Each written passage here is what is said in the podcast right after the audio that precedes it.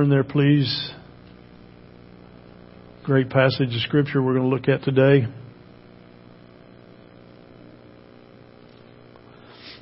All right.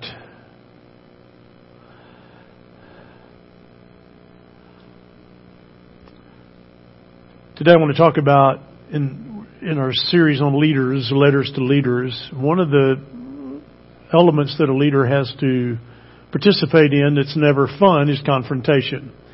How many of you know what I mean when I say confrontation? Okay, surely everybody knows what I mean by confrontation. How many do it well? I don't. Very few people do. Because confrontation is a, it's not a pleasant thing to do. It's not. You, it's, it's, it's hard. So I thought before we dive into there, we might want to laugh a little bit, okay? You ever, you ever read a list of good news, bad news?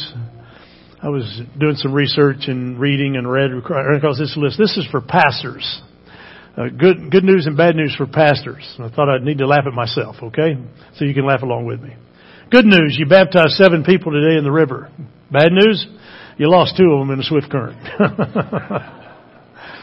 Good news, the Women's Guild voted to send you a get well card. Bad news, the vote passed 31 to 30.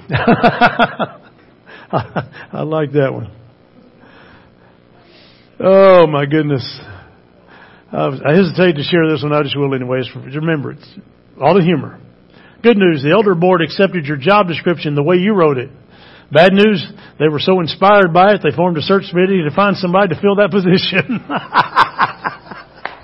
I love that one. Good news, the women's softball team finally won a game. Bad news, they beat your men's team. Good news, church attendance rose dramatically the last three weeks. Bad news, you were on vacation. so, Oh, here's the last one. That's enough. The youth in, good news, the youth in your church come to your house for a surprise visit. The bad news, it's in the middle of the night and they're armed with toilet paper and shaving cream to decorate your house. So, oh my goodness, we've got to laugh, don't we? Life's too short. Confrontation. It's hard to do. I want to show you a video that deals with this. Uh, and, and the coaches that are here, you'll appreciate this, but and it's about football, and maybe you've seen it before, but it's really funny, and it really makes my point. In that, when you're confronted, you have two. You have a decision to make. Either you're going to okay, or you're going to find excuses. So it's, it's a great video. It's a lot of fun. Let's let's see what Coach, is there anything you want to change? I mean, I mean, I don't know what you want me to tell that. Everybody's like, football is a team game. Okay, it's not a team game. Okay, I did my part. All right, I put in a great game plan. I mean, these players, they're horrible. These my players are no good. I mean, everybody's like, no excuses. No, I got, you know what? I got 22 excuses. 11 on my offense and 11 on my defense. Our offensive coordinator is terrible. He gets half of his plays off of Madden rookie mode. I mean, the guy is no good. In our offensive line, it's like Obama's immigration policy. Let everybody through. Do we have a chance next week? No, we don't. We're 0 and 8. We're not good at football. I got three white receivers. Our red zone defense is like Oprah. Like you get a touchdown, you get a touchdown, you get a touchdown. Our quarterback, look at the playbook. We put in plays for Peyton Manning. He plays like Cooper Manning. I mean, the guy's just not good at football. No credit to the other team. Okay, the other team is awful. We tried to recruit bigger, better players to come play for us, but they went to good schools. I put in the game plan. These kids can't execute. Third down, terrible. I know we need better players. I get it. We can't win with the product we got in the field here. Like I'm down to Rick Pitino some guys if I need to, but not at this level. I'm not going to jail for these kids. I mean, they're all talking in the locker room like, we're a team, we're in this together, no matter what happens, we're together. Like, not me, dude, I'm out of here. This team's terrible. oh. For a minute, I thought that was Brad on Friday night after a Booker T game. oh my goodness! If coaches were honest, is the title of that video. Um, but uh, Oh my goodness. I, I had to show you that just to, just as we lead into this. Let's take a look at our passages uh, in uh, First Timothy chapter um, five, verses one and two. Um, he starts out in verse 1 by saying, Do not rebuke an older man, but exhort him as a father, younger men as brothers. The first thing that we need to remember when we're doing confrontation with people is to be intentional. Be intentional. It's important when you need to visit with somebody. Something's happened, uh, or something you don't understand. It's always best to go with the intention of talking to that person. Amen? You don't need to go to four, five, six, seven, eight different ones. You go to that person. That's the Bible's method is for us to go to that person. Uh, it, it is difficult though. It is difficult to go. Uh, you see older men being rebuked by younger men. You see young people speaking down to older people. You know, there used to be a time when you just respected a person just because of their age. Oh, they may be slow and crotchety and D all the above. I got it. But we still need to show them respect. Eldon Wiesner is a missionary into India uh, from here in Tulsa. Eldon and his wife, uh, Eleanor. And uh, he he said to me one time, he said um, they were there for uh, they finally retired and came back home, but they were there for years. I mean, 30, 40 years. He said the most impact I had in my missionary work is when my hair turned white. He said because their culture they respect people of age, and the hair color made a difference. So they would really, really listen to him more when his hair turned white. So it shows respect. And we should show respect to people, especially if they're older. It's going to take a little longer to talk to them. It's going to take a little longer to get along with them. Some of them are still trying to drive, and it's pretty dangerous out there. I got it. So we need to watch out for them. Amen? When they're driving slow, slow down. You don't have to go so fast. But speaking kindly. But have an intention. And when you go and you're going to confront an issue, especially in church, there needs to be intention behind it. Uh, Paul's writing to Timothy and telling them in the church you're going to have tensions, you're going to have situations that you're going to have to take time as a leader to deal with and deal with it intentionally. Sit down with them. Don't go out and share false doctrine and gossip and focus on the minutia. And don't dress to impress. Uh, don't don't usurp authority. Don't shipwreck the shipwreck the faith of others. Be very careful. Be angry and don't sin, it says in Ephesians 4:26. Don't let the sun go down on your wrath. You know, there's there's a truth to that statement and a truth to that verse, and especially in relationships. But be intentional. Splinters fester, don't they? Ever gotten a splinter in your hand, you just couldn't quite get to it? You can't, you know, try to squeeze it and try to get it out and it just won't go and just keeps, and, and, and it's just in the right spot where boy just festers. You hit it just right and it's, ay, ay, ay, ay. It's just barely under the skin. You can, all you can, and my mother used to get a, a needle and she'd, um, get a match, you know, and burn the end of it to sterilize it and she'd stick that needle in there to, to pry it out. Well, I thought she was tearing my arm off. Right? And she just lifted a little skin to get that little piece. And the little splinter isn't bigger than I mean, you can barely see it. But it's just enough to create irritation. That's what happens a lot of times in our life when we get, we need to have confrontation about something, but we don't do it. We just let it fester. We just let it sit there, and we let it sit there like that splinter. And before long, it's this big blown up thing that doesn't need to get this big. Go handle them right there, right then. Wait a minute, isn't that what I heard you say? Help diffuse that. It's one of the great diffusing mechanisms. Somebody says something to you that you need to say, wait a minute, just a minute. Here's what I heard you say. And repeat it back to them. Married couples, I tell them all the time, you know, have one of them talk. Find an object that, that becomes that, that tool that whenever you pick up that object and set it down, they know you've got something to say and they need to stop and listen. See, that's what happens. We get we get to talking and we're not even we're not we don't even know what we're saying. We're just. And so there's a great diffuser. You just set it down, and that person knows. Oh, I need to I need to listen. So they stop and they listen. We need to get these on. Just Judy says, you got two of these, use them. One of these, two of these. yeah. Stop and listen. And sometimes we need to do that, but don't let it fester. Don't let it just begin to keep growing. That's where Satan does his best work. Is when we let it just keep growing and keep festering. Now, don't rebuke an older man, verse 1, but exhort him as a father, younger men as brothers. Verse 2, older women as mothers, younger women as sisters, with all purity.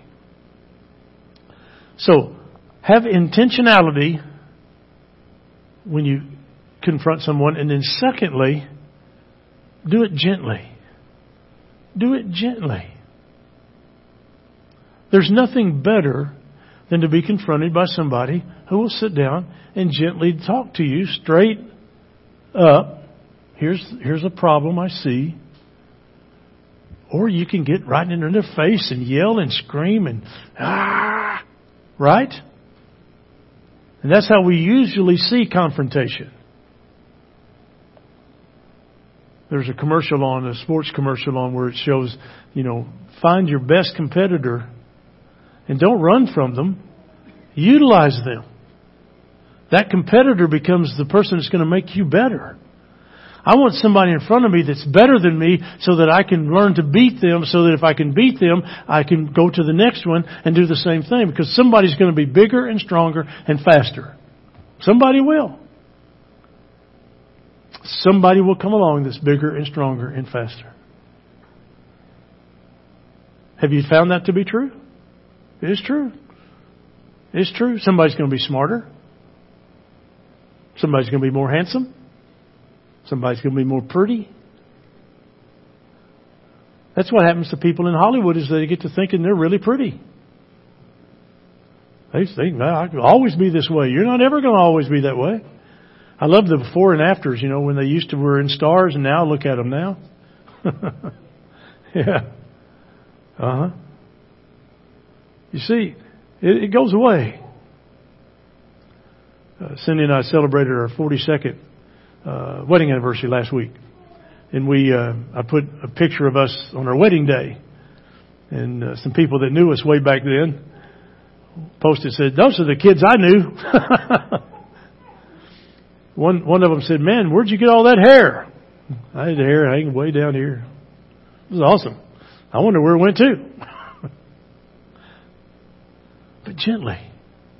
When I confront, we should we should do it. And it was raising children. I I wish I would have learned this principle better than I did.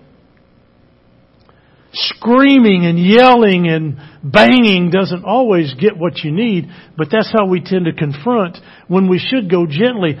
The Bible says a still, soft voice. There's times when we just have to be very quiet and listen. Now there's times when we've got to raise our voice and there's times when we've got to be very direct and we've got to be loud. But not very often. When I was substitute teaching some years ago, I, I, I did PE for um, Ms. Riggin over at Jim. With uh, she coached with Bryant. They did PE together on East uh, uh, Elementary. And so I went in and uh, she was telling me what to do, and uh, so I, I had my whistle. You always have a whistle. You don't do PE, right? PE coach got a whistle, so I have my whistle. I got it from Coach Trimble. It was one of his old whistles. Sterilized it real good, but you know, it was one of his old whistles. I never had a whistle, so I'm glad I had a whistle. I had a lanyard, boy, I looked like a coach. She goes, what do you know that whistle? I said, what? You need a whistle. She goes, you don't need a whistle. So what do you mean you don't need a whistle? I said, you're going to have a hundred kids in here. What do you mean? How, how are they going to hear me? She goes, oh, they'll hear you. I said, what, you just yell at them? She goes, nope, yell at them. She said, raise your hand. They'll stop. They'll sit down and they'll be quiet. I said, I said this woman's nuts. I mean, she's only a little big girl anyway. I thought, man, Brian, he, he got his hands full with her. Gee, Brian wears a whistle. I want to wear a whistle. I never got to use the whistle. Because she had trained them that when it's time, I think she clapped her hands and she raised her hand. They stopped where they were. I mean, whatever they were doing, yelling, screaming, hugging, they stopped, sit down, and raise their hand. And when every hand was raised, boy, then she'd, she'd talk to them. Wow. That's why Brian, he stayed in his office. He didn't care. Let her handle it. Let her handle it. No, that's not true. Not true. But you know, you don't have to scream and yell. And so, as we begin to think about leadership and homes and our businesses and our relationships and church, we need to be very gentle, we need to be intentional and very gentle. Often it's not about what we're going to say, it's how we're going to say it. Amen? I can be very direct with you and not yell at you. We can be very respectful of each other. Both older men and women deserve respect. We need to respect them. They've lived a long time. They can't always hear the best we wish they could. But we still need to show them respect and love them and be gracious and kind. And in verse 2, we need to do it with, thirdly, humility. So intentionality, gentleness, and then thirdly, with humility. As older women, as mothers, younger women as sisters, with all purity. The language of family, I love the way it's put in these verses because it lends to us to believe that there is this hierarchy of how it should rule down, fall down, and trickle down. You've got God, and then you've got dad, and then you've got mom, and then you've got kids, and God set that up. I didn't. God set it up. But when that system works, boy, it's a powerful deal, isn't it? It's powerful to watch how God does. Joseph's brothers came to Egypt. And when he revealed himself, he treated them like brothers. He didn't lord it over them. He treated them like he was part of them. If there was anybody that had an opportunity for revenge and to confront, it was Joseph, right? But he didn't. He pursued them in purity. He pursued them in gentleness and humility and restoration. And so, Paul's telling Timothy, a young man, probably single, when you're correcting young women, there's a danger there. Be careful. Keep your door open. Don't, don't go in behind the closed door. Don't let Satan give an opportunity. Don't give him one wisp of an opportunity. Man, do we need that message today in our churches and in our lives. Satan's running loose today. Accusations wildly thrown out with no basis for them and people in the media running wild with them as though it's the truth when it's a bald lie. Come on. The biggest lie you hear today is that there's not a God. Really? You can see a baby born and tell me there's no God? Hmm. Wow. If anyone's caught in a transgression, you who are spiritual, Galatians 6 says we should restore him in a spirit of gentleness, keeping watch on yourself lest you be tempted. So, intentionality, intentionality, to have an intention and be graceful and be humble. Each one of us is 10 seconds away from being stupid.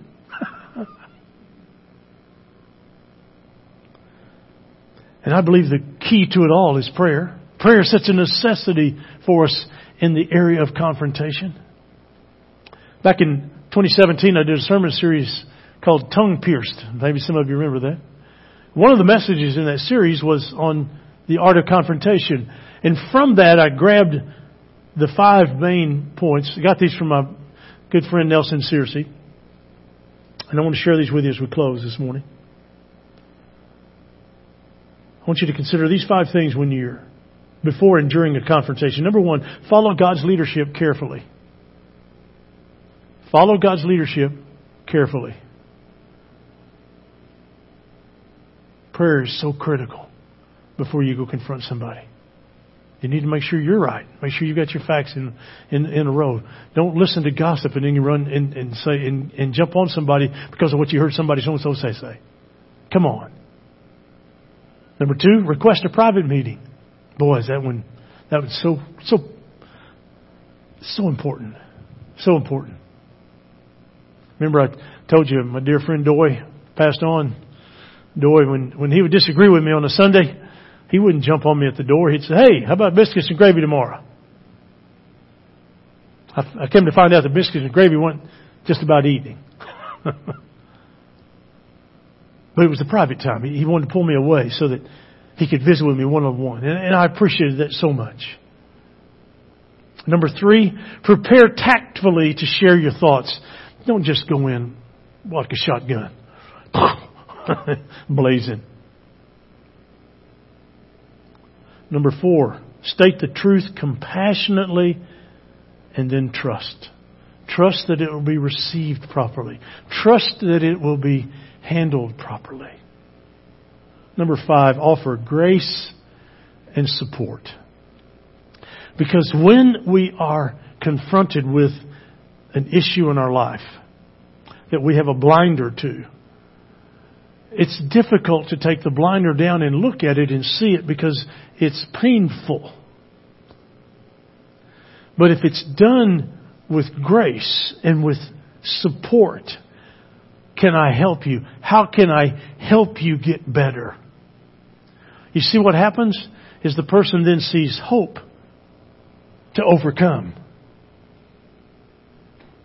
And we need, sometimes a person has to be removed from a position they've been a teacher or whatever, and they've got a situation, they need to be removed for a time. But it, it needs to be a measured time. It needs to be a time that's worked around. But so often we will take a person, especially within the church, and we'll just lop them off, and whoosh, off they go. And we never see them again. Why? Because we didn't handle it with gentleness and grace and mercy. But we need to be intentional, yes. But we need to be graceful and merciful and kind and support because that's what's important. And so, whenever you're confronted with the good news, bad news in your life, a doctor called a man, said, Your test results are in. I've got good news and I've got bad news. Man said, okay, well give me the good news first. And the doctor said, well the good news is the results indicate that you have three days to live. Huh. Well what's the bad news? Well the bad news is I forgot to call you yesterday. you see, sometimes we put off what we need to do now. So if there's somebody in your life that you need to sit down with and talk to, sit down and talk to them. All you can do is try. If they don't want to hear, and they won't listen, okay. But you've done your part, amen? So try. There's good news and there's bad news in the sermon today. The bad news is you might not be doing it right. The good news is you might be.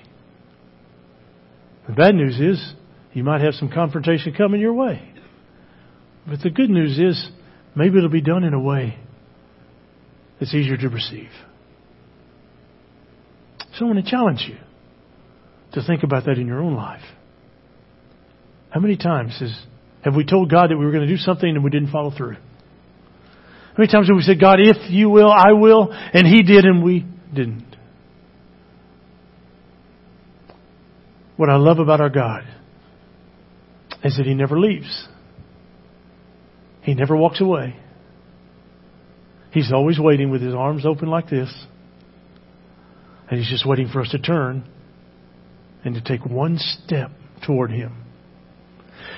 I believe God is waiting for us just to lean, not even to take a step, but just to lean toward Him. And when we do, what do we do? Ah, He receives us, doesn't He? But that step, that lean between turning and coming, there's so much guilt, so much shame, so much ashamedness that we're afraid to come. What happens at church? When you walk in the door and somebody you know, what do they do? When they do this, what do you do? Oh, no, oh, oh, you. Whoa. No. As soon as they do this, what do you do? You come right inside. Right? Because that's the way we are. That's what love is. Love is, yeah, I got it. I love it when Cindy does that to me. She goes, it's great. And we hug each other and we love each other and we just keep on. And we've done a whole lot of hugging and loving lately. Because that's about all we can do. There's days when you're so sick that you can't even get up. There's days when you just don't, you just can't go another step. Depression sets in. You need one of these, don't you? You need somebody who's like this. I want you to know that God is standing there just like this. Whatever it is in your life, whatever it is you've done, whatever struggle it is, whatever mountain you're climbing, whatever wall it is that you're facing, He's ready right there, like this, ready. Can offer an invitation, always do. If you need to respond to Him. That's what I love about having the cross up here in the front. And I still say that the greatest days of our church are ahead of us. But they'll be even greater when we find a way that when God is tugging at us, that we don't just sit right there, but we head right there. Get out that cross and pour it out to Jesus. Oh, I can do it right here where I am, preacher. Yes, you can. Yes, you can. And I want you to. There's just something powerful about coming up there because I'll bet you somebody's going to come up and join you. Pray with me and we'll sing our invitation. Father, I thank you for this morning. Um, I just pray that today, whoever's here that needs to spend some time with you, their sin is confronting them. You're ready to lift the burden. Boy, you're ready. And I'm so grateful that you don't come screaming and hollering and spitting and sputtering. You come directly to our hearts to tell us. And then you tell us that it's going to be okay.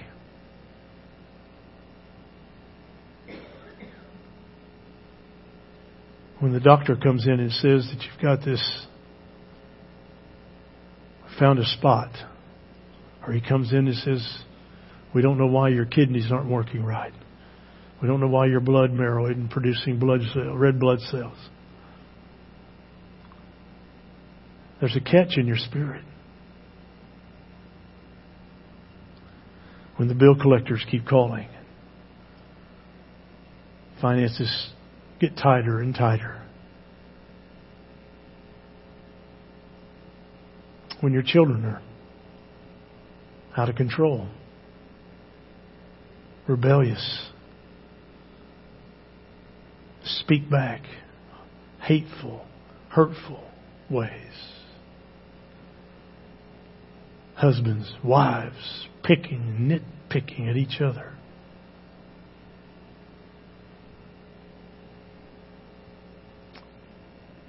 You're always there. You're waiting. You have hope. You have brought hope. You can brighten the day.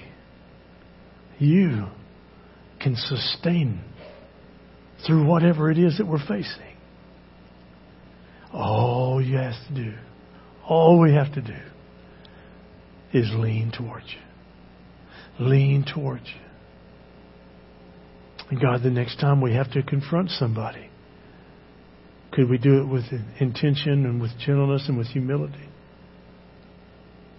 And always remember, always remember that we need to love them the way that you love us. Is there one today, God, that might make a decision for you? Maybe there's one here that's never been baptized and they're really interested in doing that. We'd love to know so we could teach them in your word and show them what that means. Whatever decision needs to be made, God, would they make it today? In Jesus' name we pray. Amen.